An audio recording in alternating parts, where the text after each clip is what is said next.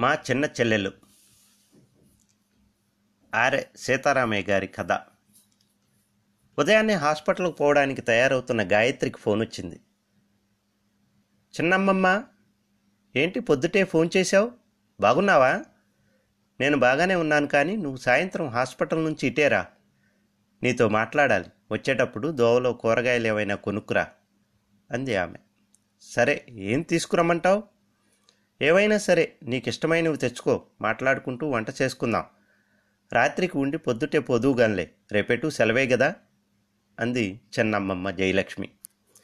సాయంత్రం బజార్లో దొండకాయలు తోటకూర నాలుగు అరటికాయలు కొనుక్కొని గాంధీనగర్లో ఉన్న జయలక్ష్మి ఇంటికి చేరింది గాయత్రి. వస్తూనే చిన్నమ్మమ్మ నువ్వెందుకు ఒక్కదానివే ఇంత దూరాన ఉండడం? వచ్చి మాతో ఉండరాదు అంది కూరగాయలు టేబుల్ మీద పడుతూ.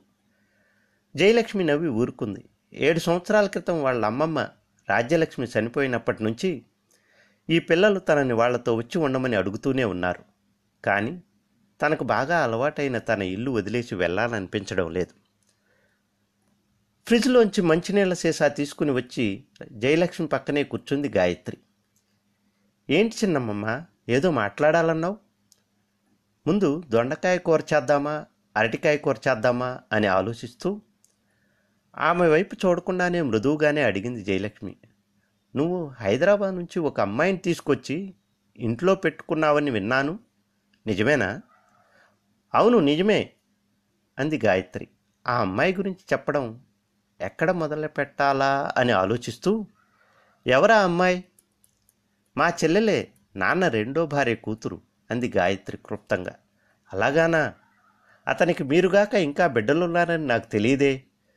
మాకు తెలియదు పోయిన ఏడో తేదీన నీకు ఫోన్ చేశాం గుర్తుందా? ఎవరో హైదరాబాద్ నుంచి ఫోన్ చేసి మీ నాన్న చనిపోయాడు అంత్యక్రియలకు రమ్మని చెప్పారని. ఆ ఫోన్ చేసింది ఈ అమ్మాయే. హైదరాబాద్ వెళ్ళిన తర్వాత తెలిసింది అమ్మను వదిలేసి నాన్న ఒక ఆవిడతో వెళ్ళిపోయాడే. ఆమె ఒక బిడ్డను కని మూడు సంవత్సరాల తర్వాత చనిపోయిందట. తర్వాత నాన్న మళ్ళా పెళ్ళి చేసుకున్నాడట. ఆ మూడో భార్య గురించి నాకు పెద్దగా తెలియదు కానీ ఆమెకు ఏవో సమస్యలు ఉన్నట్లున్నాయి. చివరి రోజుల్లో నాన్నకు సపర్యలు చేసింది రెండో భార్య కూతురే. చనిపోయాడని మాకు ఫోన్ చేసింది కూడా ఆ అమ్మాయే. జయలక్ష్మి ముభావంగా మౌనంగా ఉండిపోయింది కొంతసేపు. అరటికాయలను సింకు దగ్గరకు తీసుకుపోయి కడుక్కొచ్చి చిన్న చిన్న ముక్కలుగా తరుగుతూ నువ్వు తీసుకొచ్చింది ఆ అమ్మాయినా? అని అడిగింది. అవును చిన్నమ్మమ్మ. ఇప్పుడు ఆ అమ్మాయికి ఎవరూ లేరు.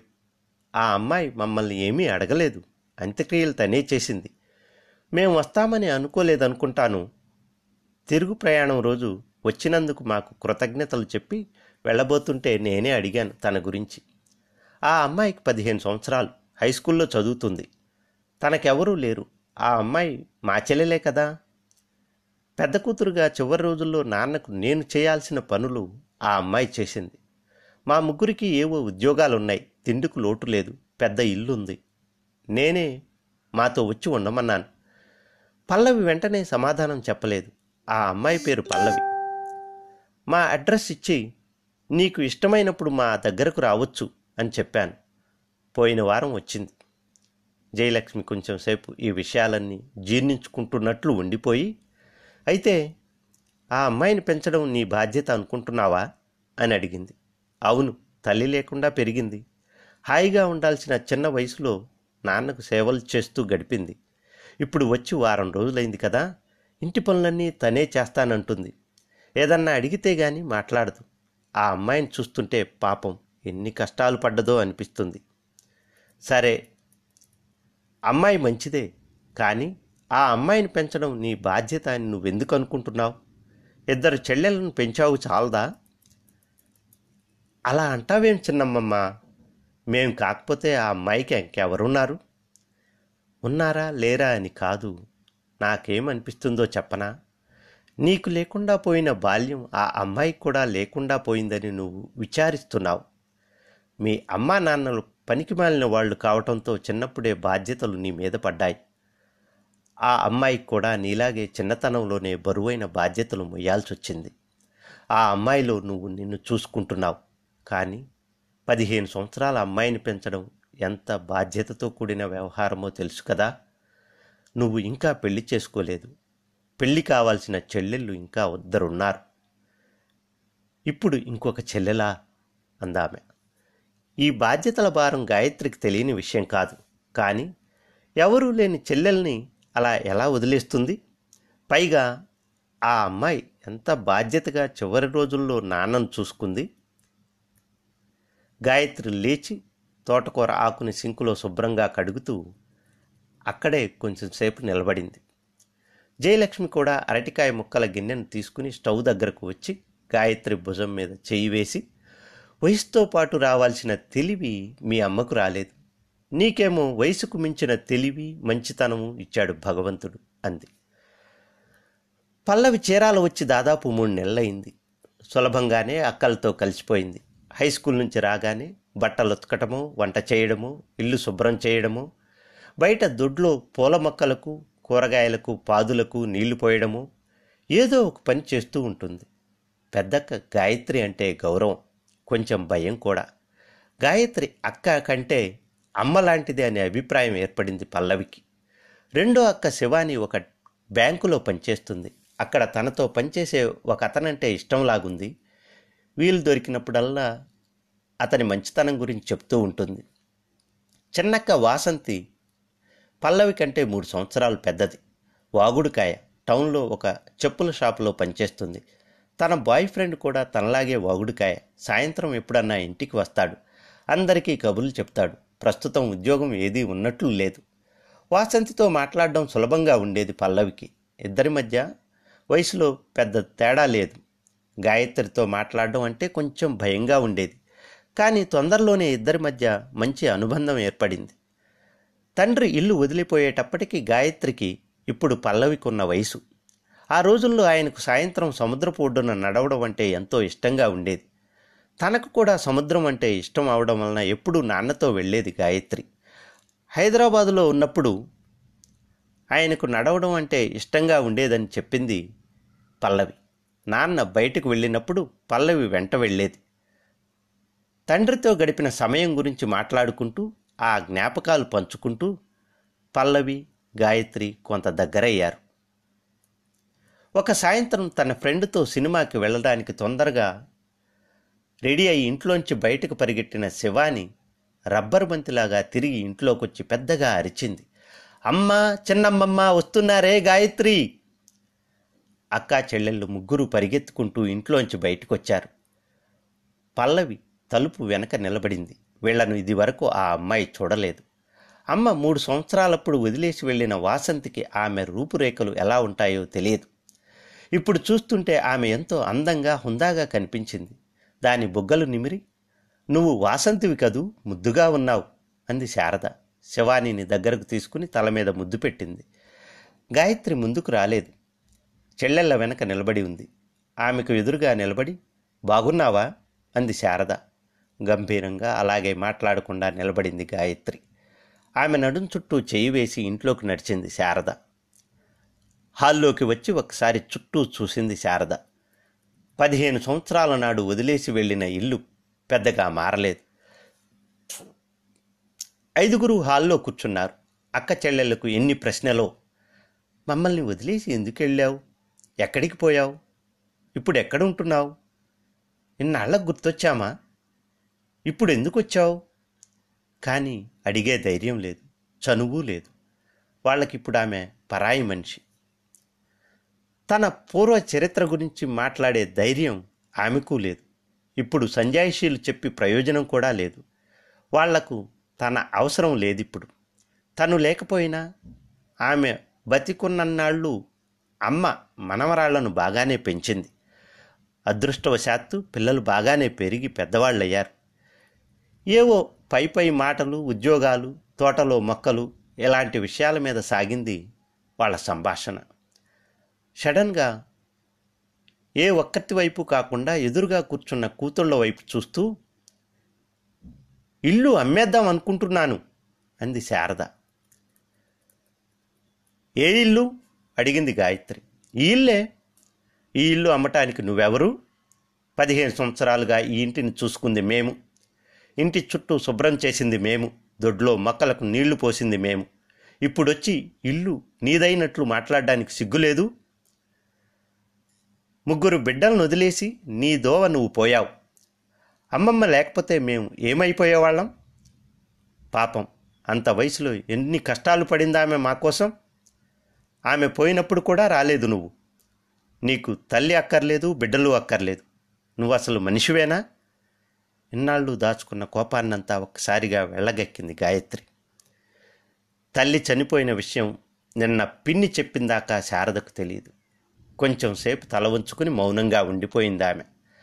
ఆమె చేతిని తన చేతిలోకి తీసుకుని నొక్కింది జయలక్ష్మి. భావోద్రేకం కొంచెం తగ్గిన తర్వాత మీ నాన్న నన్ను మిమ్మల్ని వదిలేసి ఆవిడతో లేచిపోయి నాకు ఈ ఊళ్ళో తలెత్తుకు తిరగడం వీలు లేకుండా చేశాడు అని మాత్రం అంది శారద. ఆయన ఒక పనికి మాలినవాడు నువ్వు అంతకంటే ఏమీ తక్కువ కాదు. ఏదో మీ చావు మీరు చచ్చారు. ఈ ఇల్లు మాత్రం నీది కాదు మాది. ఇల్లు అమ్మే అధికారం నీకు లేదు అంది గాయత్రి. శారద చేతిని మళ్ళా నొక్కి పట్టుకుంది జయలక్ష్మి. సరే నీ ఇష్టం. అపార్ట్మెంట్లు కట్టుకునే వాళ్ళు అడిగితే మీకు కూడా అపార్ట్మెంట్లు అయితే సులభంగా ఉంటుందేమో అనుకున్నాను. కొంత డబ్బు ఇస్తామన్నారు మూడు అపార్ట్మెంట్లు కూడా ఇస్తామని అన్నారు. సరే మీ ఇష్టం అంది శారద. మాకు వాళ్ళ అపార్ట్మెంట్లు అవసరం లేదు. ఎక్కడైతే అందరం కలిసి ఉంటాం పైగా ఇప్పుడు మేము ముగ్గురం కాదు నలుగురం అని పల్లవి అని పిలిచింది గాయత్రి. తలుపు వెనక నుంచి వచ్చి గాయత్రి పక్కన నుంచుంది పల్లవి. ఈ అమ్మాయి నాన్న రెండో భార్య కూతురు అని పరిచయం చేసింది. పల్లవి రెండు చేతులు జోడించి తల ఉంచి నమస్కారం చేసింది. పిన్ని చెప్పింది నిన్న అని పల్లవిని దగ్గరకు రమ్మని పిలిచి ఆ అమ్మాయి తల నిమిరింది శారద. ఒక గంట సేపు ఉండి పిన్నితో వెళ్ళిపోయింది ఆమె వెళ్తూ తన కూతుళ్ళకు పల్లవికి తీసుకొచ్చిన డ్రెస్సులు ఇచ్చిపోయింది. ఆమె వెళ్ళిపోగానే నువ్వెప్పుడూ అంతేనే గాయత్రి? నీకు ఆమంటే ఎప్పుడూ కోపమే. కొంచెం బాగా మాట్లాడితే నీదేం పోయేది? అను అని తప్పు పట్టింది వాసంతి. నీకంత ఇష్టంగా ఉంటే ఆమెతో వెళ్ళు. నేనేమీ బలవంతం చేయడం లేదు నిన్ను ఉండమని అంది గాయత్రి. అందుకే ఎందుకే అక్కని అలా అంటావు? ఆమె వదిలేసిపోతే మనల్ని సాకింది అక్కే కదా? అక్కకు ఆ మాత్రం కోపం రాదా? అక్క అమ్మమ్మ నీకు ఎలాంటి లోటు రాకుండా పెంచారు. అందువలన నీకు తల్లి లేని లోటంటే ఏంటో తెలియదు సంతోషంగా ఉండాల్సిన రోజుల్లో అక్క మీద ఎంత బాధ్యత పడిందో నీకేం తెలుసు? అని జాడించింది శివాని. తెలుసులేవే కానీ అది అంతా అమ్మ తప్పేనా? ఆ దరిద్రపతి పెళ్ళై ముగ్గురు బిడ్డలున్న వాడిని వల్లో వేసుకుని తీసుకుపోయింది. మరి అమ్మకు కష్టం కదా? పాపం ఎంత బాధపడిందో అంది వాసంతి. పల్లవి తన గదిలో ఉందేమో అంతా వినపడుతుందేమో అని సంకోచిస్తూ తప్పంతా పరాయి వాళ్ళ మీద నెడితే ఎలాగే? నాన్నకు బుంజుండొద్దు ముగ్గురు బిడ్డలున్నవాడు ఇంకొక ఆవిడతో సంబంధం పెట్టుకోవడమేంటి? అంది శివాని. అవును ఆయన బుద్ధి లేనివాడే అలాంటి వాళ్ళతో పెట్టుకోవడం తప్పే. మరిప్పుడు అక్క చేస్తున్నదేమిటి? దాని ఫ్రెండ్కి పెళ్ళయింది కదా. మరి ఇన్ని తప్పులు పట్టే అక్క అతనితో స్నేహం చేయటం తప్పు కాదా? అని గాయత్రి వైపు చూసింది వాసంతి. గాయత్రి చివాలున అక్కడ నుంచి లేచి తన రూమ్కి వెళ్ళిపోయింది. తలుపు వెనక నుంచి అంతా వింటున్న పల్లవి తన గదిలోకి వెళ్ళిపోయింది. రెండు మూడు రోజులు ఎవరు ఈ విషయం గురించి మాట్లాడలేదు. నిజానికి మాట్లాడకుండా ఉండడానికి ప్రయత్నం చేశారేమో. ఒక రాత్రి భోజనాల తర్వాత పల్లవి గదిలోకి వచ్చింది గాయత్రి. మంచం మీద ఎదురెదురుగా కూర్చున్నారిద్దరు. శారద వచ్చిపోయిన తర్వాత ఇద్దరూ ఏకాంతంగా కలవడం ఇదే మొదటిసారి. తల ఉంచుకుని కూర్చున్న పల్లవి కళ్ళ వెంట నీళ్ళు రావడం గమనించింది గాయత్రి. ఎందుకు పల్లవి? నువ్వెందుకు ఏడుస్తున్నావు? మీ అందరికీ నా వల్లే కదక్కా ఇన్ని కష్టాలు. నేను పుట్టకపోతే మీరందరూ బాగుండేవాళ్ళు కదూ? అంటూ వెక్కి వెక్కి ఏడ్చిందమ్మాయి. అదేంటి పిచ్చి పిల్ల? ఇందులో నీ తప్పేముంది? మా నాన్న మీ అమ్మ వెళ్ళిపోయినప్పటికీ నువ్వింకా పుట్టలేదు కదా? ఇందులో నీ తప్పేముంది? మా అమ్మే కదా అక్క మీ కుటుంబాన్ని నాశనం చేసింది. పల్లవిని దగ్గరకు తీసుకుని తల నిమిరింది గాయత్రి. చాన్నాళ్ళు నేను అలాగే అనుకున్నాను కానీ ఇప్పుడు అలా అనుకోవడం లేదు. తల పైకెత్తి గాయత్రి కళ్ళలోకి చూసింది పల్లవి. పల్లవి చేతులను తన చేతుల్లోకి తీసుకుని మీ అమ్మకు ఆ రోజుల్లో ఎన్నో ఇబ్బందులు ఉండేవి ఆమెకు నాన్న సహాయం చేస్తూ దగ్గరయ్యాడు. మా అమ్మ వాళ్ళను అనుమానిస్తూ నాన్నను దూరం చేసుకుంది. ఇందులో అందరి ప్రవర్తనలో లోపాలు ఉన్నాయి తప్పంతా మీ అమ్మదే అనడం సరైంది కాదు అంది గాయత్రి. కానీ నాన్న అప్పటికే పెళ్ళైనవాడు కదా మా అమ్మ పల్లవి మొన్న వాసంతి అన్న మాటలు విన్నావుగా నువ్వు? అక్క చేస్తుంది కూడా తప్పే కదా అంది గుర్తుందా? తల ఊపింది పల్లవి. మీ అమ్మను తప్పు పట్టడం సులభం కానీ ఒక మనిషి పరిచయం అవుతాడు. ఆ మనిషి మంచితనం పనితనం సభ్యత అందరికీ అతను ఇచ్చే గౌరవం నీకు ఇష్టం అవుతాయి ఆ మనిషి మీద గౌరవం ఏర్పడుతుంది. మనసులో అతనితో ఏవో తెలియని సంబంధాలు బలపడతాయి. కానీ అతనికి పెళ్ళయిందని తెలుస్తుంది. అప్పుడు నువ్వేం చేయాలి? ముందు పెళ్ళయిందో లేదో కనుక్కొని వారికి దగ్గరవ్వాలా? అలా చేస్తే అదేదో వ్యాపారంలాగూ ఉండదు? పల్లవి ఏమీ సమాధానం చెప్పలేదు. మా హాస్పిటల్లో పనిచేసే డాక్టర్ భరద్వాజ్ అంటే నాకు చాలా ఇష్టం. మా మధ్య స్నేహం ఏర్పడ్డాక చాలా కాలానికి నాకు అతని వ్యక్తిగత విషయాలు తెలిసాయి అతనికి పెళ్ళై దాదాపు పెళ్ళయింది పదేళ్ళయింది. మొదటి రెండు మూడేళ్ళు బాగానే ఉండేవాళ్ళట. ఆ తర్వాత క్రమంగా ఒకరికొకరు దూరం అవుతూ వచ్చారు. వాళ్ళ మనస్తత్వాలు వేరు. ఇద్దరూ ఒకే ఇంట్లో ఉంటున్నా వాళ్ళ మధ్య సఖ్యత అయితే లేదు. అతనికి పెళ్ళి అయింది కాబట్టి నేను అతన్ని దూరంగా ఉంచాలా? స్నేహాన్ని తెంపేసేయాలా? ఏమో నాకేం అర్థం కావడం లేదు. మీ అమ్మ కూడా ఇలాంటి సందిగ్ధంలో పడి ఉంటుంది. మనం పెళ్ళి చేసుకుందాం అని చాలాసార్లు అడిగాడు భరద్వాజ్. నేను ఇంతవరకు ఒప్పుకోలేదు. నాకు బాధ్యతలున్నాయని నేను పెళ్ళి చేసుకోలేనని చెప్తూ వచ్చాను. కానీ పెళ్ళయింది కాబట్టి అతనికి జీవితాంతం సంతోషంగా ప్రశాంతంగా బతికే హక్కు లేదా? ఇష్టం లేని మనిషితోనే జీవితం గడపాలా? అతనితో స్నేహం చేయడం తప్ప పెళ్ళికి ఒప్పుకోకపోవడం తప్ప ఏమో అన్నీ ప్రశ్నలే. సంతృప్తికరమైన సమాధానాలే లేవు. పల్లవి ఏమీ మాట్లాడలేదు. పల్లవి తలని మురుతూ ప్రశ్నల దగ్గరే ఆగిపోయాను నేను. మీ అమ్మ ధైర్యం చేసి ఒక బాటను ఎంచుకుంది. ఇంత మంచి అమ్మాయిని మాకిచ్చి వెళ్ళిపోయింది అని పల్లవి తల మీద ముద్దు పెట్టి తన గదికి వెళ్ళిపోయింది గాయత్రి.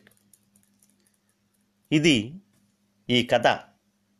ప్రఖ్యాత జపాన్ రచయిత్రి అకిమి యుషిడా రాసిన ఉమిమాచి డైరీ ఆధారంగా